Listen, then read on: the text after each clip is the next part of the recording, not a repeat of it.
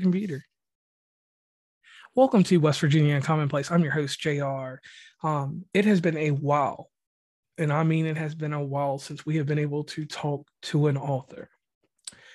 I took a notion, got on Facebook, and I I always like to cover people that have books that are freshly out. I, I like the idea of people having a book. It sat on uh, different platforms and different areas for a year, but sometimes it's better to have something that's just real, raw, new. Um, it, it, and it just makes for a better experience in an episode. Today, I have with me Raegan. Raegan has an interesting last name, Pietrucha. And I pronounced it correctly. I hope she didn't give me any type of indication, but I hope I did. Um, and the question that I ask everyone, and I like to start these shows off with this, and Raegan, we want to know a little bit about who you are and why you are here today. Sure. Well, um, as you kind of pointed out, I do have a book out. Um, in fact, I have it right here with me. Um, this came out around mid May. It's Head of a Gorgon. It's my debut full length collection of poems, um, which reimagines the myth of Medusa in contemporary times. Um, and uh, as far as as like the, about me, um, I write, I edit, I consult. Um, I do that on professional and creative levels, and I've been doing that for so long. I can't even really remember what it was like not doing it. so, there you have it. And in literature, language arts, that is a that's a hard concept in America. I'm gonna throw a little bit of filler in here real quick to to why um, once I read over all your information, I got I got real interested in in deeper into it. Um, language arts for me has always been a uh, or English the English language and the processes that go along with the English language have always been something that have been very uh, important to me. Uh, what's the word I'm looking for? I think it's vernacular. I think that's mm-hmm. the word. A uh, certain type of vernacular. Um, and people that write uh, the difference between certain people certain people write uh, very concise. Some people have to be very vivid and go um, far into it. Those are things that i like in writing because it gives you two different dynamics. So once i got to skim over um, an amazing thing that you can do uh, and this is just a shameless plug uh, there's a book trailer for this book. Uh, you can check that out. That that right there is kind of interesting because it kind of tied me in there because I'm one of those visual people. So when I seen that, I was like, okay, so here's my first major question for you, Raegan. What inspired you to keep pursuing language arts after high school? Sure. Um, well, so I've always been kind of a book nerd. I learned how to read when I was really young.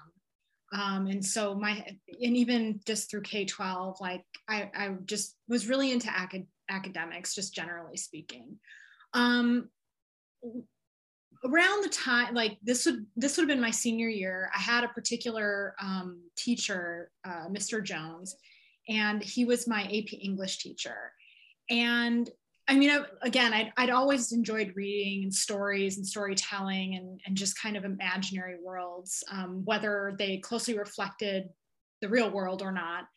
Um, but there was something about him and that class i think that really sort of sort of turned on a switch for me that this might be something and i didn't know at the time exactly what i had a, an idea that i might want to go into creative writing specifically but he had us doing all sorts of different um, sort of like breakdowns and analyses of different types of writing um, understanding personal essays all all of which you have to be tested on in order to pass the AP exam, which is why you're in the AP class.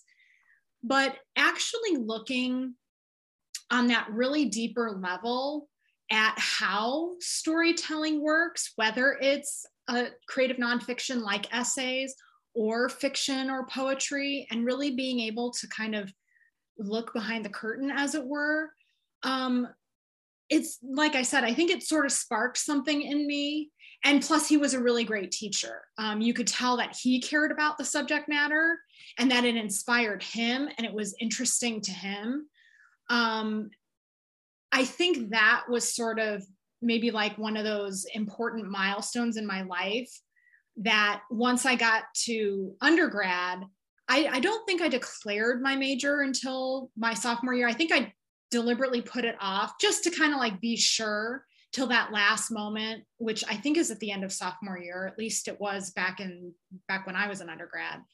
Um, and but I had already started taking creative writing workshops, lit courses, and things like that. And that was sort of like the path that really sort of spoke to me. And so I just carried on. All right, so you get out your sophomore year and you you've learned a whole lot of different formats. You're writing APA, MLA, I believe at that time.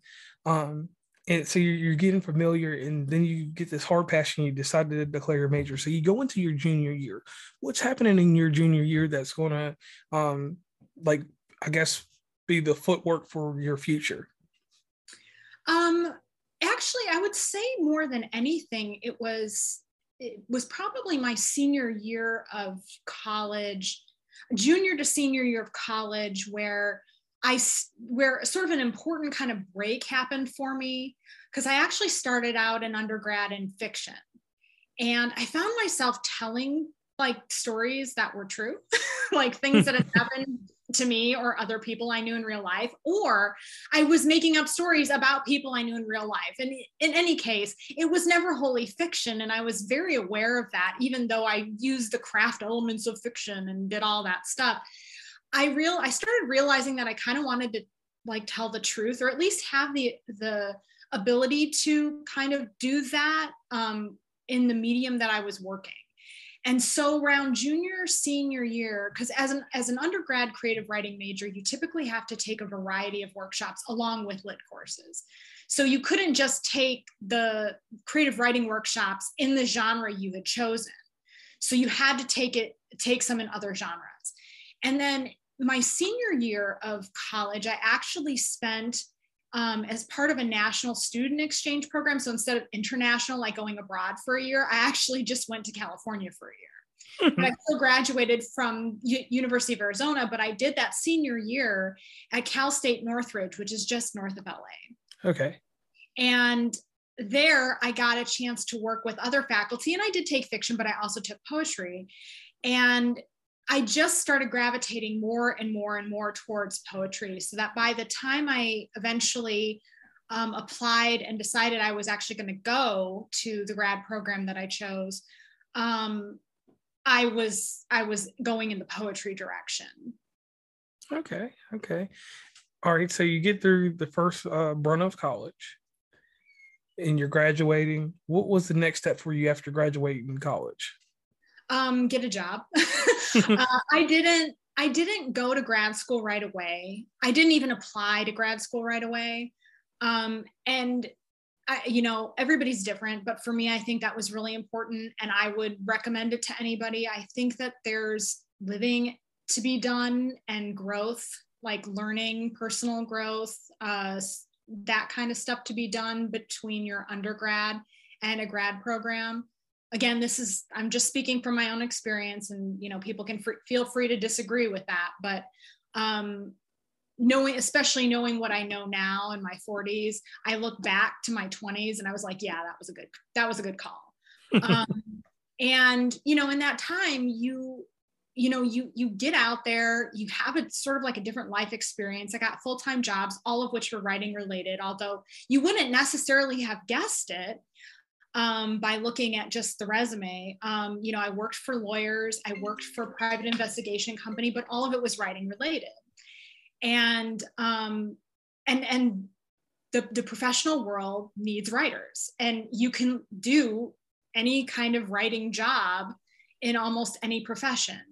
Um, not, and that's not to say that you don't need to specialize or practice or grow in certain directions, just to say that um, I really I have found it to be the case that every type of business really does need some kind of decent writing employee, um, whether it's to do their marketing, um, to help them formulate their messaging, um, to write their letters, their email correspondence, you know, even secretarial work. I mean, you've got to have a decent writing capability so I did that. And then um, simultaneously, I'm just, I keep going with my, my own writing and I'm working and I'm building a portfolio that I feel, you know, fairly confident about.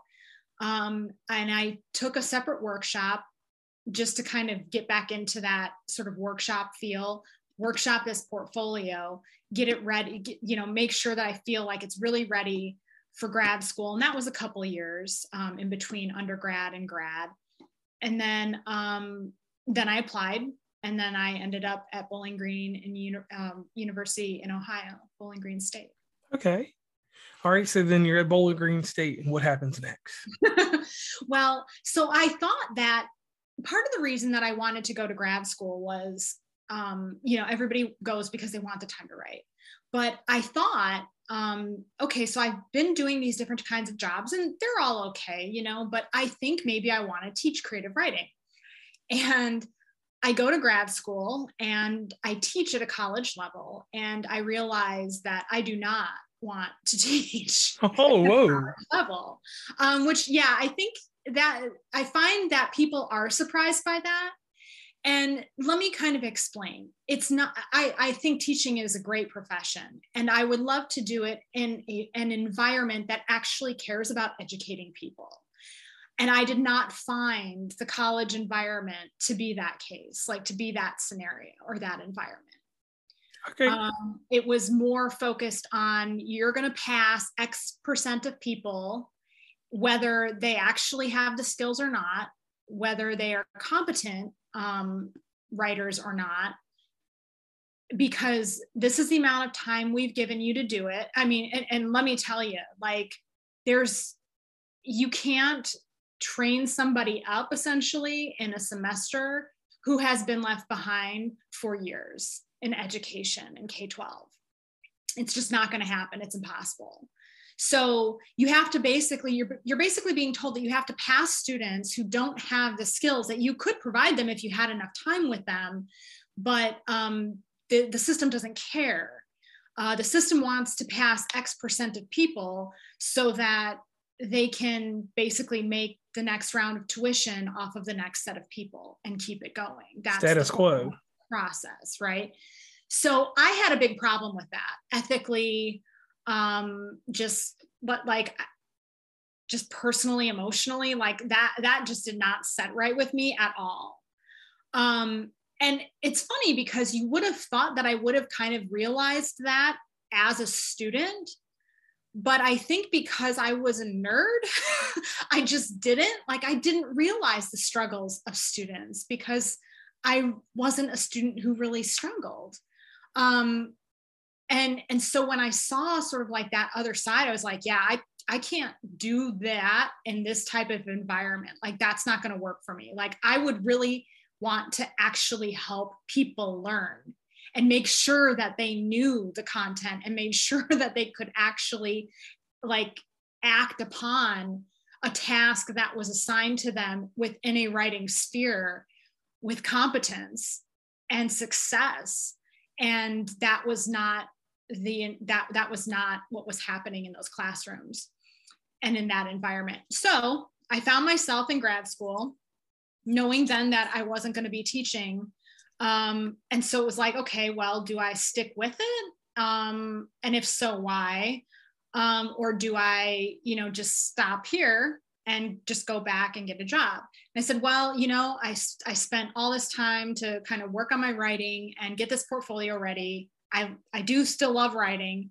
I'm just going to use this time then and I'm going to focus on my writing. I'm going to focus on, you know, what interests me here. I'm going to graduate and I'm just going to go get a kind of job that, you know, I've had before and, you know, life goes on and I'll figure it out. And so that's what I did. Okay. And then let's roll around to 2015. 2015, um, there's a competition that you're involved in, and uh, it's called Two of Cups, correct? Mm-hmm. And uh, how did you how did you fare how did you fare in this, and why did you enter this competition? Sure. Um, so yeah, Two of Cups Press had a, a contest for um, a chapbook. So you could submit a chapbook, um, and basically there was there was a small cash prize. You get you know a certain number of copies, um, and your your chapbook if it was mine, uh, went to all of the people who entered. so it was an instant readership. I mean presuming that you know whoever received them on the other end didn't just set them on fire or throw them in the trash. Um, but i mean i was definitely reaching people that i hadn't uh, before that i would have never necessarily crossed paths with um, otherwise just by virtue of the way that the competition was structured. So um, i ended up deciding that i was going to submit a chapbook just as I was working on the full length that just came out this year. So, or last month, I should say. Um, and I'm working on Head of a Gorgon. I'm working on this full length collection. And it just occurred to me that part of it, most, most of it being the, the opening part. So, um, there so the way that i structured head of a gorgon it's a it's a narrative in poems that for the most part is chronological. And i built out a childhood for medusa which is not present in any of the retellings that i ever came upon um, or any of like the original tellings of the myth. So i saw that that particular portion could kind of stand on its own as its own little story without a whole lot of like you, you didn't have to know it was supposed to be included in a book about Medusa eventually. Like it could stand on its own and be read and interpreted in a different way, like without all of the extra backstory that Head of a Gorgon kind of requires. So, um, so I separated that section out. It was enough poems, and I thought, well, I'm why not? I'll give it a try. Um, submitting a chapbook for most full-length competitions won't disqualify you from submitting to a full-length competition, which is an important thing that if you're a writer and you don't know, now you know. Um, you don't, what you don't want to do is um, do some like publish something, especially if, unless you know and you're committed to self-publishing as an example, what you don't want to do is self-publish something that's full length because you will probably disqualify yourself from entering first uh, first book competitions in the future if that is your goal to, to publish traditionally that first collection that you do. But most of them will allow uh, uh still allow you to enter a full length collection even if you've uh, published one or more chapbooks. They, they kind of it doesn't register on their radar. You can still submit for full lengths. And so that's what i did. I said okay well i know that this won't disqualify me from submitting to, to full length competitions by, by taking this chunk out, submitting it as a chapbook and, and hopefully getting it published. And um, to my to my surprise and my great joy, it won that competition and was published. And, and so that was the start of my official poetry book journey. okay. Now, um, this next portion I want to get into real quick. Um, you know you you're you're an influence now. You have a book that is actually out in circulation in the world um and you do consultant work also. Mm-hmm. so I, I, don't want to dive too deep into that because the consultant thing here i'll get you to do a shameless plug for us and a little bit about everywhere where people can meet you but what would be two pieces of advice that you would give to someone if they want to publish their works outside of what you just said well, um, are you talking like individual pieces or are you talking about like actual books? Like and actual books, like what you've okay. done. So um, two things that I learned that I think were very helpful um, and that I, I kind of, I, I, if I, I don't know that I wish somebody else outside of myself would have told me this, but um, it would have been good information for self to have prior um, because uh, I think everybody's experience really is different. So that's why I say that. Like, nobody else is shopping my book. I'm the only one who is shopping my book. Um, and my book, not to say like, oh, there's no other book in the world like it. I'm not one of those people, but um, the the way that the the nature of the story, because it deals with sexual violence, it's not gonna it's not gonna be like people are not gonna be not everybody's gonna be cool with it and I did have some of those experiences. Um, even trying to promote the book, I had some of those experiences. Um, so that's why I said that. But I think one thing would be um, really understand um, that the, the, the m- amount of money that you can put out there to try to get your book published just through contest fees alone. So this is traditional publishing, legitimate publishing but done through in, in the poetry world often done through contests. Those fees are really really high. Um, and and i'm not saying like i understand that small presses especially they need to find a way to survive they need to be able to afford to publish work but that adds up for authors really really quickly. Um, so keep that in mind as you kind of formulate your goals as far as how you want to go about publishing a book.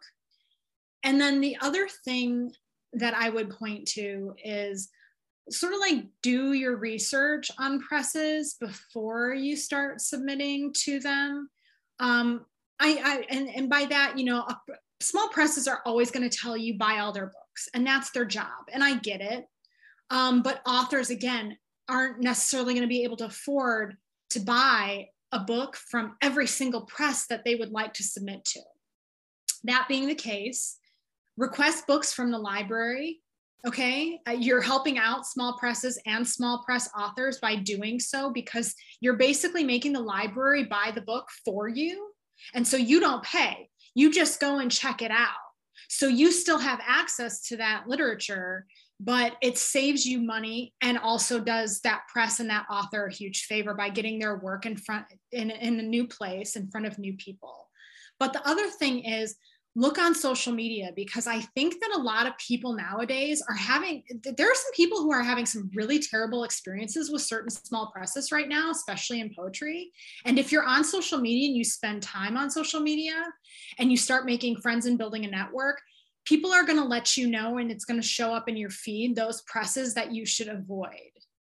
You can save yourself a lot of heartache, unnecessary heartache by doing that kind of research as well. So, not just okay, what does my work fit into what the small press publishes, but also are they a reputable press? Are they publishing like bad people, like racist people or anti LGBTQ authors? Um, are they like, are they not honoring their contracts? Are they ghosting people that they signed on with? Like, all of these things are happening right now. Like, I'm part of a Facebook group where this woman is talking about an experience that she's having with a small press where it's like th- they're just ghosting her and she doesn't know what to do she has a contract what does she do and it's like this is this is happening you can save yourself a lot of heartache by building those connections so that you're in the loop on those particular presses who should not be in business in the first place. But definitely is not the place for your manuscript no matter what subject it covers no matter you know who they've published before or what relationships they've had with other authors. Okay and i like that. So audience authors any type of content creator because this can be used in different realms also networking and uh, making your decisions off of numerous experiences just not one experience because that's how we formulate things and that's how we keep the world going so to get deeper uh, with you, you have a poetry chapbook, an animal I can't name.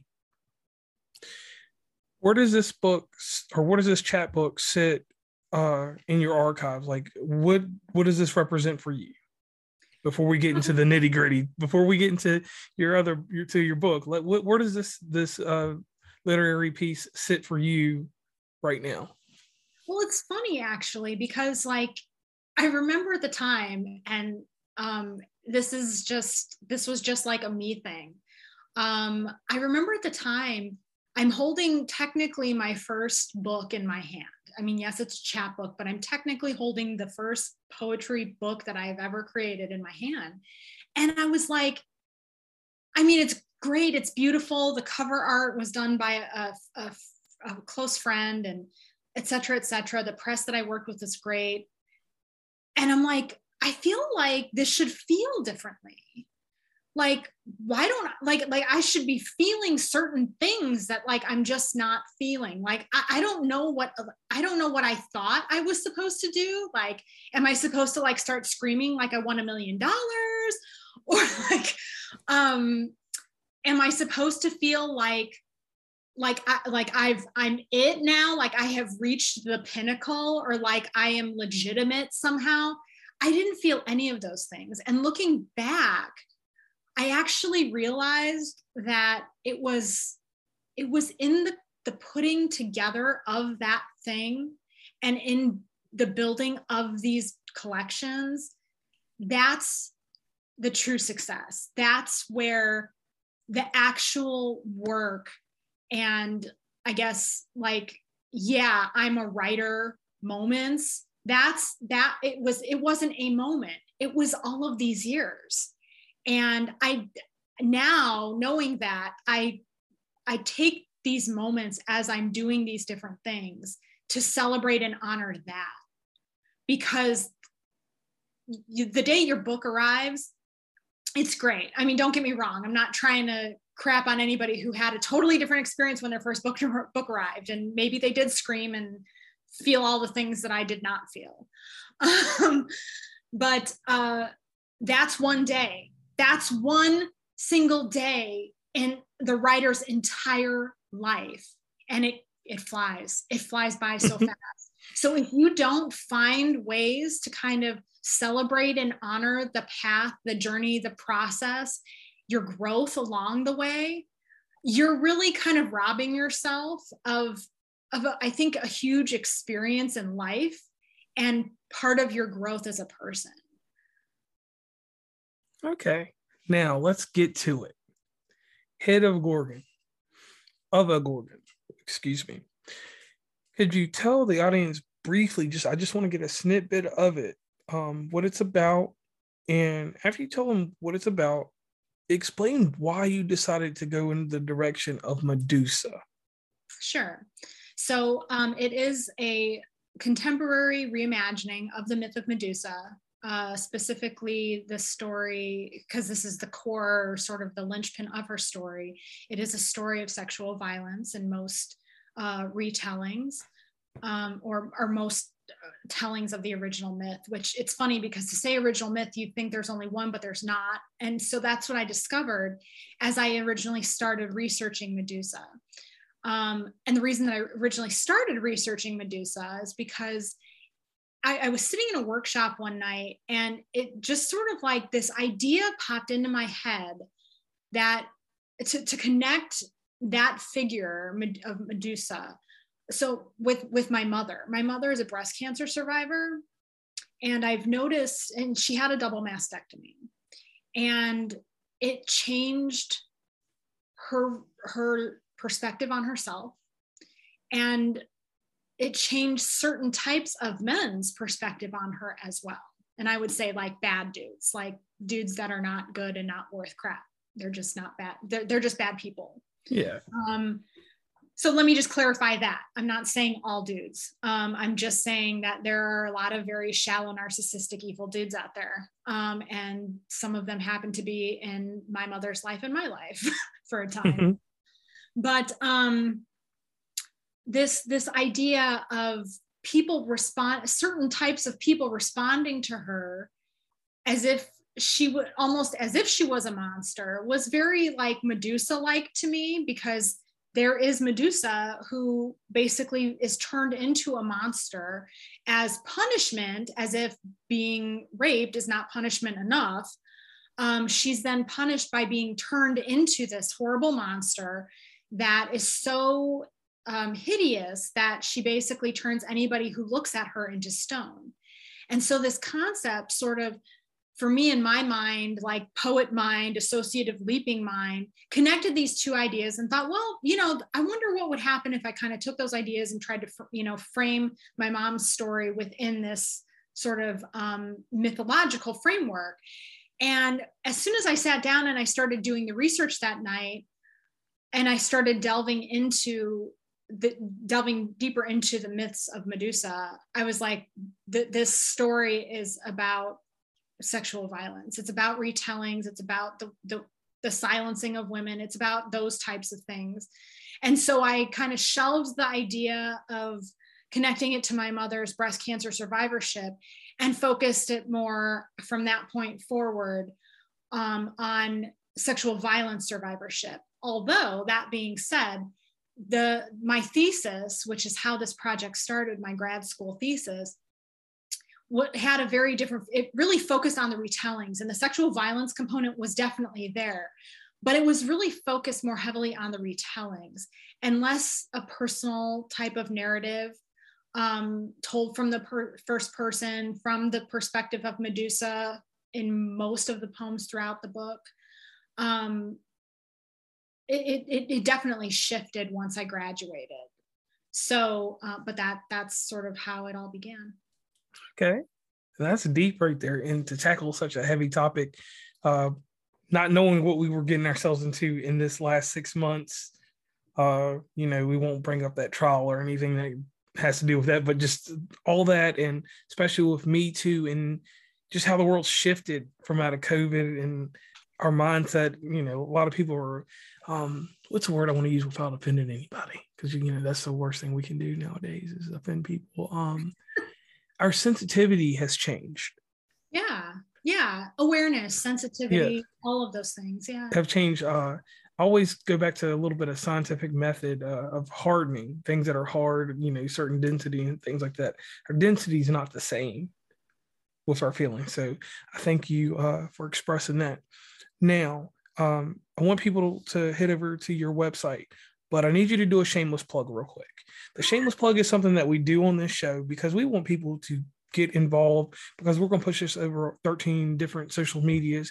We're going to take this thing and uh, move all your information along and whatever you provide us in the show notes will build SEO for you and you'll go on from there. So could you please tell everybody where they can meet and greet you um, on the internet, social media? Sure. So my website is um, it's a WordPress site. So it's my my first name, which is spelled kind of funky, but it's R A E G E N. My middle, middle initial M is in Mary. My last initial P is in Peter. So Raegan MP wordpress.com and uh, if that if that fails like if you can't remember how to spell my name just google head of a Gorgon and it'll pop up and there will be my full name and then you can find me from there. My my my wordpress pops up my that website and then i'm also on twitter. My twitter handle is at free radical rp and then my instagram handle is raegan mp okay. Um, and and let's go over to this WordPress real quick because I like to give some people um, an audio because some people close their eyes and they become visual when they close them, like I'm doing now. Um, over on your WordPress, you have your home page or home setting. You have blog, resume, professional publications, literary happenings, service offered, and testimonies, and your contact me. So people can reach you for more than just this book. You can help someone carve a new niche in whatever type of writing profession they're trying to get into correct yeah so i i've helped writers like with professional writing i've helped creative writers um, i've also i also do resume writing resumes and cover letters so i've helped people uh, you know build materials and get new jobs doing that um, i also have done uh, marketing uh, consults and things of that nature to help people kind of figure out a game plan to promote their own creative projects. Okay. Um, so yeah, so now that all that being said, um, if there's something that somebody reaches out to me about where it's not my specialty, like if somebody were to say, um, reach out and be like, hey, can you help connect me with a, a, cookbook publisher. Like I don't actually know any cookbook publishers, but I bet you I, I, I know somebody in some group or somewhere on my social media who does. And I'm often like thrilled to be able to make those connections because I think that that's that's really sort of what it's about. I've had people help me along my journey and connect me um, with people and resources. And so I always like to try to pay it forward whenever I can. And also just acknowledge like, I don't know everything but together we know everything so it's sometimes it's about finding that right person um, but a, a lot of times i am able to help directly okay okay i like that now um journalistic integrity we, we pay homage to a news magazine uh, on this show quite a bit uh 2020 Okay. Came on ABC when we were both really, really young. It had Diane Sawyer. It had John oh. Stossel. He was the comedian, but it had the, one of the greatest journalists to ever live, Barbara Walters. And what Barbara Walters did when she interviewed people, she did one or two things. She made you question them, or she made them very personable to you. And at that time and age for me, I, I, don't know, I was maybe in middle school, elementary school. It came on Friday night, 1040 to about 11 o'clock. Sometimes it ran over. She would get you thinking, you know, and I would go to sleep thinking, and, you know, by Saturday morning when I was younger, it was cartoons that would kind of block it out. But as I got older, I would think about the topic she said, and it would stick with me all week long until the next time I heard her voice on something. So it's your time, Raegan, uh, for your 2020 questions. It's time to get a little bit more personable. These are the questions that are hard hitting. These are the ones that uh, make these shows, and like I always say, they put the gems inside these shows. Um, so, are you ready? I mean, I guess I, we're going to find out. okay. So, being an author, mm-hmm. there is an obstacle that comes to everyone, and, and it's writer's block. Uh, Everyone has a different positional writer's block. Some people say they didn't get it, some people say they don't get it. But I'm going to make it a little deeper. I don't care about the writer's block because you can hear that from anybody. What was some mental anguish that happened in between creating your book? Because mental anguish is a whole different thing. Sometimes it's paralyzing. Um, I'll give an example. I did a live event for professional wrestling this weekend, and I'm, I don't hang, I don't have anxiety. I've never had it. But I got shell shocked because I was around so many people that I admired that I I did commentary, did everything else, but I only interviewed one wrestler. Hmm. And I was just stuck, and I'd never been stuck in my life. And it was one of those things like I had anguish because I was like, what if I don't pr- produce what is expected of me or what is expected of me? I finally asked that question. I never would in any type of interview like this or anything because I know hard hitting questions, uh, a sly look, a certain cue, we're sold. I can do that all day. I can even do that in person. It was just in this one instance that I just froze. I was like, wow. And the mental anguish was was that I didn't know what type of perception I would get from, you know, or what type of perception I would put out there and what type of reception I would get back. And that reception is what I was so hung up on and it left me stuck. Sure. Well, um, so this actually isn't, it's not it seems long ago, but it actually isn't that long ago. Um, I've had several jobs, but uh, a, there was a certain set of jobs, uh, or more to the point, a certain employer, um, where in my re- more recent history, where I, I just there there was so much chaos, like it was just absolute chaos from the people who were running the show to like the trickle down BS uh, uh, of the workplace, the the protectionism, the backstabbing, the the just lying and narcissistic leadership. And it was it was just like like when I say chaos, I mean it was just like every single aspect of my work life was miserable and because it was miserable and because i had it caused me such mental anguish i mean honestly i look back and i'm surprised that i was even able to like do my job let alone actually do it well. Um, and not just by my own standards. I mean my perform- my performance evaluations were always really good but i'm just like but like you people are awful and like this system is broken and it, it's just it's madness. And I found it so difficult to come back home and work on my own writing and work on my work, the things that mattered to me the most.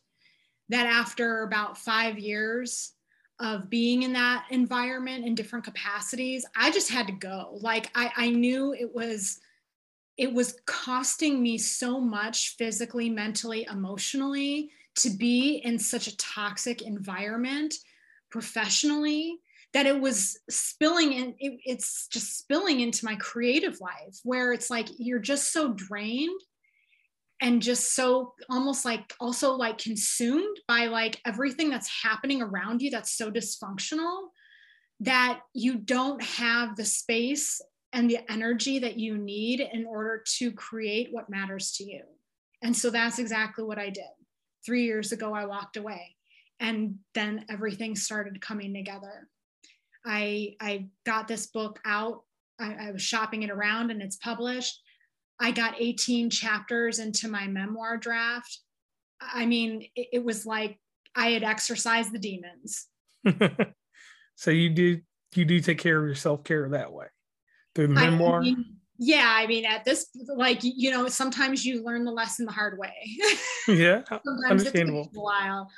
Um, you know, I, and I understand like it's a privilege that that I had to be able to do that. I know that not everybody would be in the position that I was in, where I was able to financially afford to do that, and I don't have a family to support so that I could make that choice. And I know that that's not the case for everybody, but I cannot overemphasize um, how critical it is if you're creative to have a job and, and it's going to be different for everybody like that job might have been just fine and not draining at all to, to a fellow creative but for me it was it was just a disaster so it's important as a creator to know these things about yourself and know what kind of what you what you can and cannot do to pay the bills that will still leave you with that energy and space to do your own creating.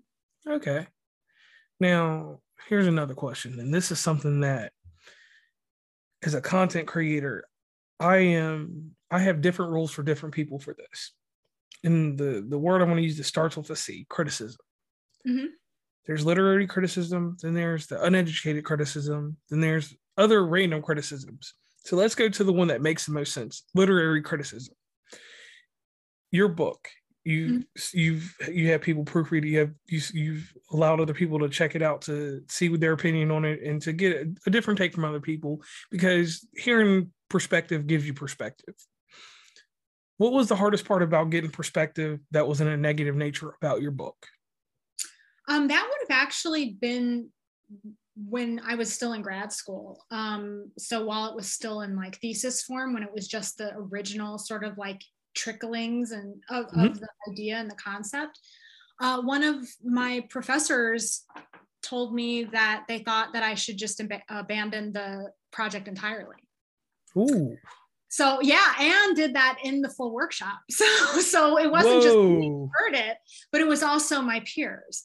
And I'm I'm very and this is why I, again I I'll go back to something I said earlier why it may be important to take some time off between undergrad and grad school, especially as a writer, because I had been in the real world and I had dealt with other kinds of criticism from bosses, from you know, coworkers and stuff like that.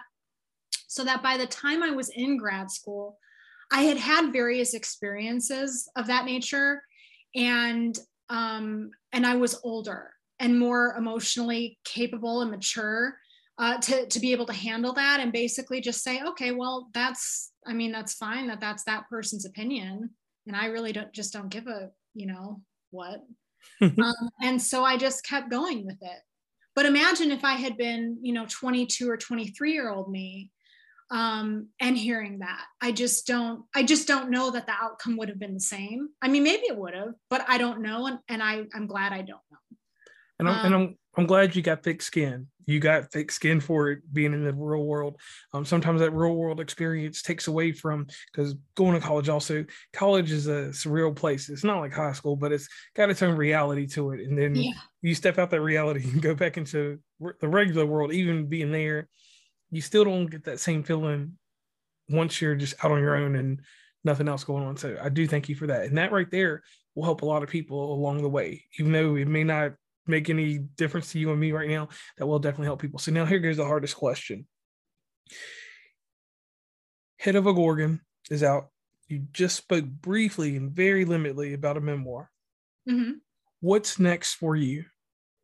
Um, yeah, so I basically have to finish drafting the memoir and then I guess I have to revise it, which is going to be a nightmare, but you know, one that I is worthy worthy to me and that I have chosen to take on because I'm crazy. And then I will figure out what to do with that. I mean, I that's going to be a whole new learning process for me because with poetry you, you don't unless you're like super well established and very famous like you don't really have like an agent and you don't like the agent doesn't like shop your manuscript to publishers on your behalf like po- the poetry world isn't like that um so going into this direction of prose and where it is like that, where most authors are represented and those representatives are supposed to at least try to sell that book, sell that manuscript. Um, that's going to be a whole new learning process for me. So I do want to I want to have at least a full first draft, which is going to be crappy, but I want to have at least a full first draft before I start diving into the whole like what what am I supposed to do looking for this agent? And again, that's where social media is really great because I'm I, I'm connected to a bunch of pros people who do this agent thing and know all about that. So I know that once I have my crappy first draft done, even though I know I'll still probably have to revise it before I start sending to agents, I at least know that there will be people that I can ask, like, what do I do? Like, what am I even doing with this? Um, who will be able to kind of give me some insights um, so that I can hopefully uh, do that the way I guess it's supposed to be done and be successful uh, with my prose as well. Okay.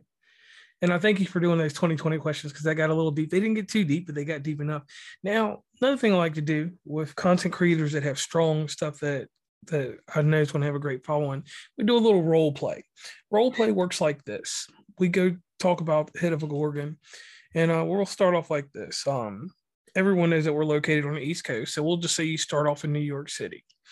Um, no, no, no. Let's do something better. Let's go to New Jersey. You're over um, at Princeton you're giving a TED talk. TED talks are serious. So we're gonna role play with this. And the theme of this is creative communicator. that's the that's the whole ideal here. So what is the opening statement? And I'm gonna give you some time with this. I'm gonna put a little filler in here, so think hard about this. Um, what is the first statement you come out of your mouth with? You got your the mic hooked to your face. You're not going to do the little microphone. You're going to actually be real professional. And you're walking around. We'll say there's probably about four or five thousand people in there because Princeton can do more than that. But we'll just say four or five thousand for limited engagement, one night only. Um, creative communicator. There's a banner. There's a little thing outside the arena or wherever we're at out there in New Jersey, uh, stating your name um, giving a little thesis or a little, I mean, a little descriptive uh, piece or briefing about you. You hit the stage, you already had your glass of water. What do you say? Um, actually, what I say is this is the easiest way for me to encapsulate what I believe about writing, all writing, but I'm really glad I changed my WordPress tagline to see things differently because I think creative communicator being a noun is very vague. Seeing things differently and asking somebody to have a different perspective is actually very clear to me. Um, but it requires that creative communicating ability. So and and actually is the end goal. So if you want to persuade people if you want people to connect with your thoughts your ideas maybe even take on your opinion or perspective you have to do so i think in a way where you are communicating creatively.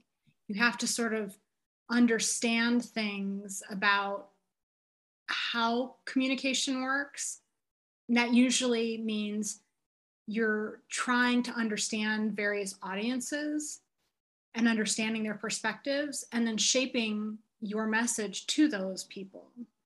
So I think every sort of creative communicate I think every sort of communication is creative. I think that people don't often see that or acknowledge that, but I very much believe that to be true. And I think that when you are successful, people will see things differently. Okay, so you you get that out the way. Uh, you get good press behind that. Uh, leaving out of New York, uh, you have some engagements. You got an engagement in Pittsburgh because that makes sense going west, and that's that's that's technically still Mid Atlantic to a degree. You're in Pittsburgh. You're at a BAM, which Books a Million for anybody that didn't know what BAM is. Books a Million. You're doing a signing for this book um, two individuals come up to you and uh, to stay in a good space with everybody that's binary, non-binary, and anything else that needs to be represented in this comment.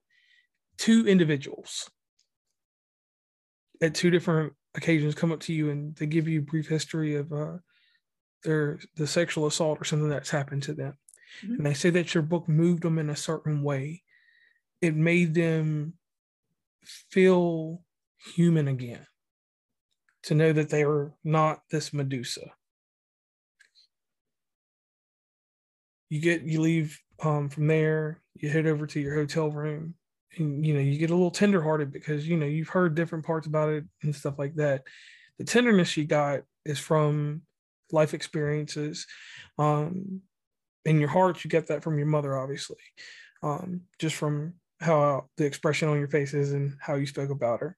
Um what's the next feeling that comes from that when you're sitting in your hotel room or you're eating dinner after you've done this book signing in pittsburgh Um,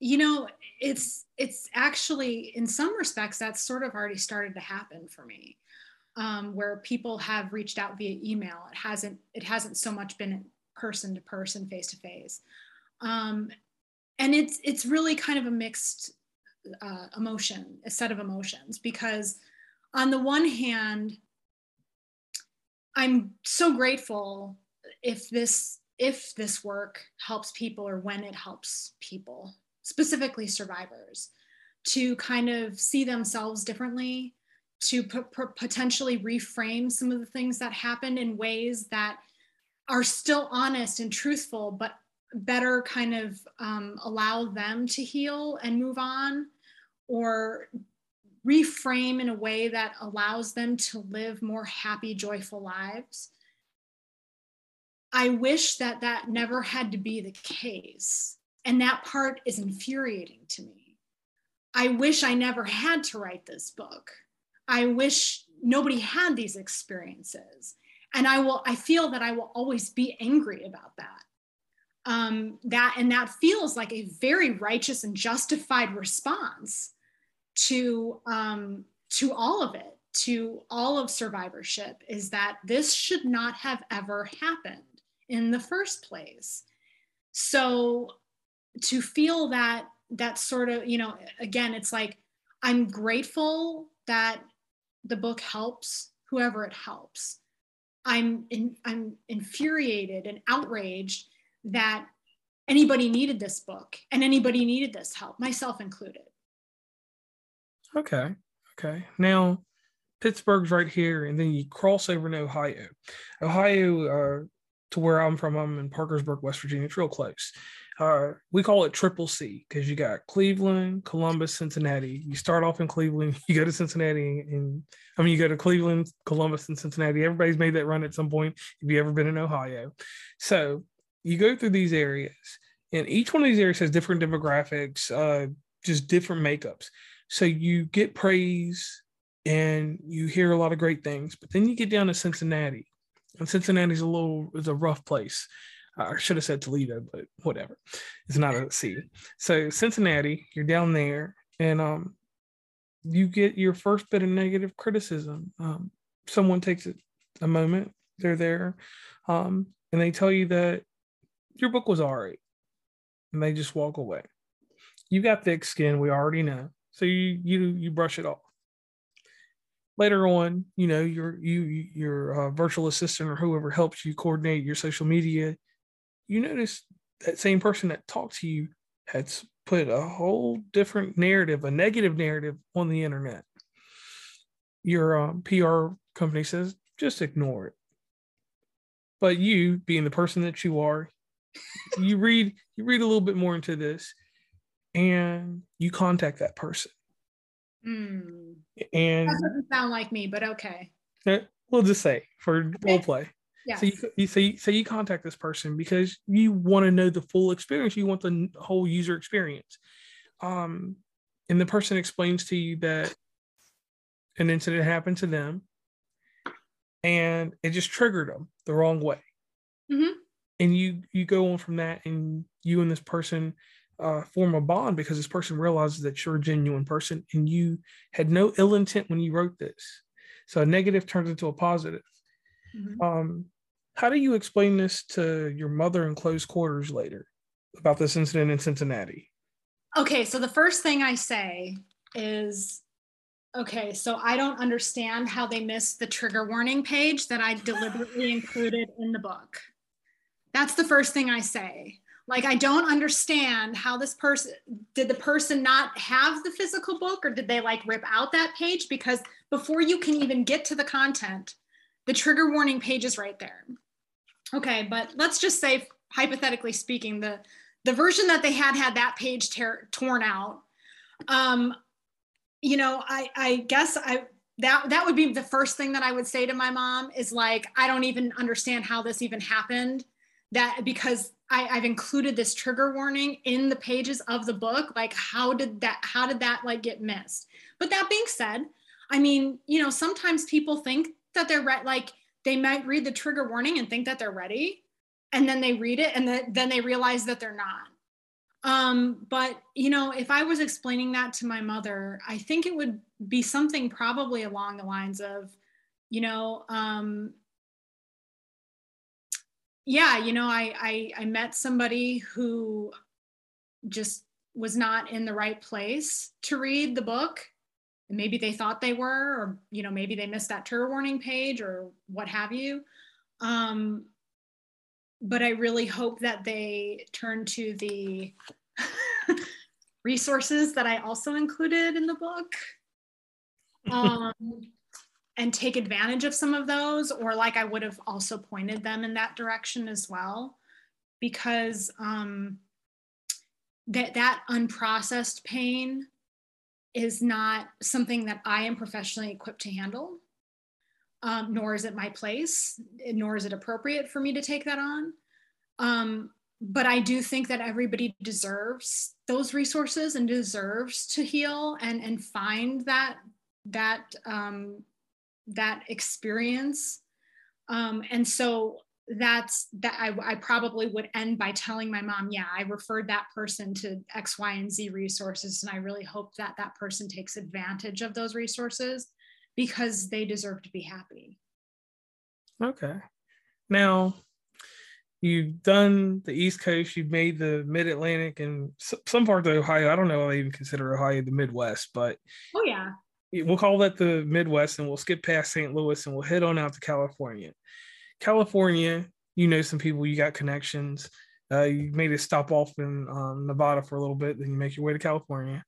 Um, you are in a stadium, you are asked to read a few excerpts out of your book. On a, you're on a stadium tour now because you you know you made a little money, you got a little famous, so you're on a stadium tour now. You got you got some, you got some work that you can put out there.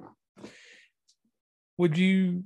And, and I'm asking you about the direction of the work. So, Head of a Gorgon, and your other publication if you could take excerpts out of those, how many excerpts would you take from both to do your live tour or or your live stadium tour or while you're on this live stadium tour in California because you're at the University of California Riverside. That's that's my favorite out there. Um, you know, in this pack, we're gonna say 25,000 people. That's my favorite number. 25,000 people in there. Um, and you know, you, you warm the audience up with uh, banter and different things like that. But what would be your startup? What would be your lead in a live spoken format in this tour because you know it's more than just a TED talk. It's it's an experience by now because you've done what you did on the East Coast and the West Coast solidifies you. What excerpts or what what book would start you off? Well, because um, a lot of the poems from An Animal I Can't Name ultimately ended up making it into Head of a Gorgon, albeit in some different versions. Um, I probably would just focus on on the Gorgon specifically. Um, but you know, I would have to think about that because I think that they're well for an audience that large, I would like to think that they understood the nature of the work. Again, like, I mean, I would have to provide a trigger warning, but if it's a stadium, you can't like, how do you like mute or walk away? Like, if you're not in a space where you can handle some of that stuff. So I would probably have to choose homes that didn't um, go too heavily into some of that that subject matter and because of that i think another this is something that i just started doing recently like and by recently i mean this year i used to incorporate like one poem by another poet in um, my like my grad school readings and some of the other readings that i did prior to this year. But this year I've done two readings thus far where I alternate a poem by somebody else and with one of my own where I see like a kind of like a connection,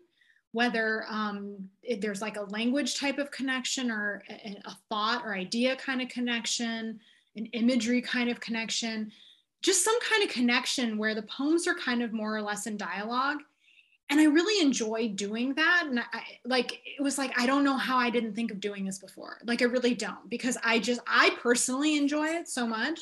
And it also helps um, other people like expand their, you know, their sort of horizons as far as who they read and listen to.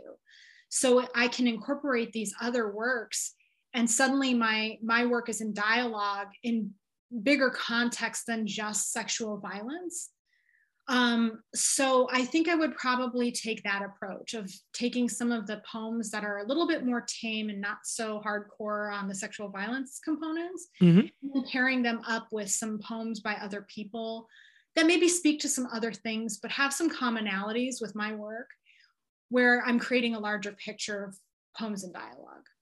Okay, okay. Now you've done all this. Uh, you had a good time in California. You catch a flight and for some reason your flight gets rerouted to Charlotte, North Carolina. So you got to make a trip home to wherever you're from. From Charlotte, you're down the road and you get to the great state of South Carolina and you see a billboard. It has a picture of you and what is on that billboard. oh my god. Um so you know, it's it's funny because I am not photogenic. Like my sister is so photogenic, it's not even funny. I, on the other hand, have like literally one good picture. It's the one on my website. It's the one that was taken by a professional photographer who used to be a friend and colleague of mine. I mean, still a friend of, still a friend, not a colleague, because I no longer work there. So let me clarify that. Um, otherwise, pictures of me, video of me, it's all, I, I mean, I, I do what I can, but my face does things that I just cannot explain. It's possessed. It's got a mind of its own. So, most likely, my face is doing something extremely embarrassing, and it is what it is. But I laugh as I drive by it. I take a picture of it and I send it to my sister, who then turns it into like multiple versions, like different colors, memes. Maybe there's some words on there that are just between her and I.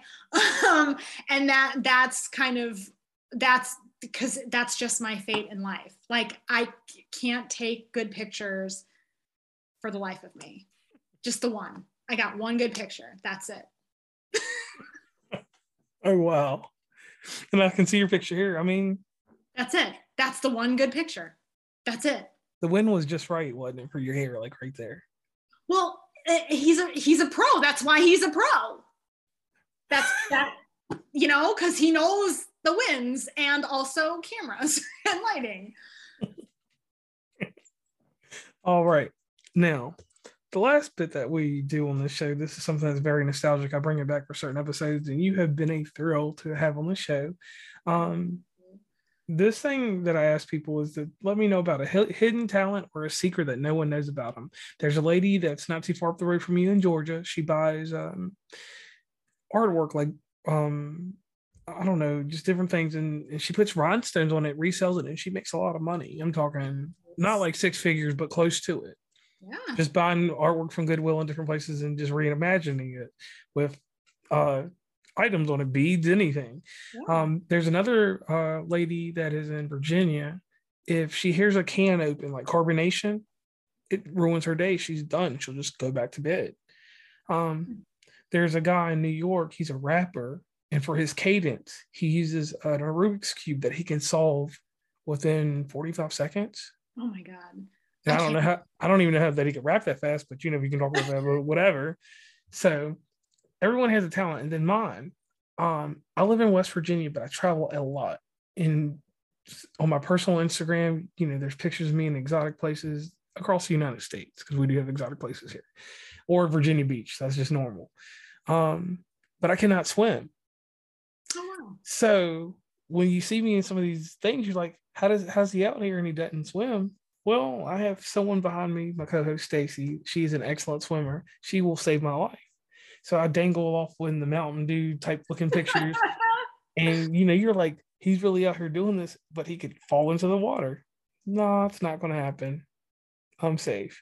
So that's my secret, and everybody knows it now. But you know, I can't swim. I get in a pool. I'm a little bit under six feet, so I don't go any further than five feet. Kind of yeah. scary even at five feet. Sure. Yeah. Sure.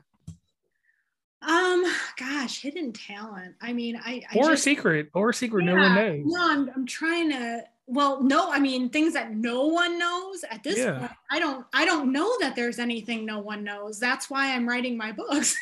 um, so I'm trying to think of like, because so for me, if I if I feel like I have some kind of talent, oh, I know, I know what it is. Okay, I know okay. what it is.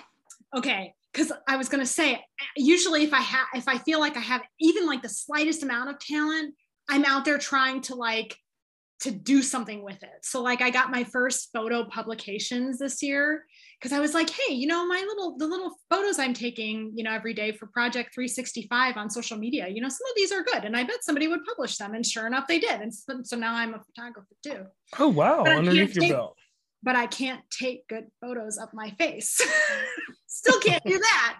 But okay, so one of the things that my fiance has pointed out to me, and that he he like he, this is like one of the things that he like really digs about me so I play these these phone games, right? Like, you know, um, the, the one that I have, I can't even remember what it's called. Oh, Phase 10. Okay, Phase 10, yeah. I don't know if you know that game. So yeah, we play it. We play it yeah, in real life. yeah. yeah. So um, well, so I I play the, these games, and what I what I find myself doing eventually is I'll but it takes a while. Like you got to be playing for a while and kind of figure out like what the nature of the game is so that then you can figure out sort of like the tricks. So much like like when you played like Nintendo as a kid and you found out about like the the button things that you could cheat the game or whatever and like skip levels or the tunnels hiding at whatever point and then you you, you know you could warp to uh, however many levels ahead et cetera et cetera. But you had to kind of start off by playing that game for a while first in order to get there.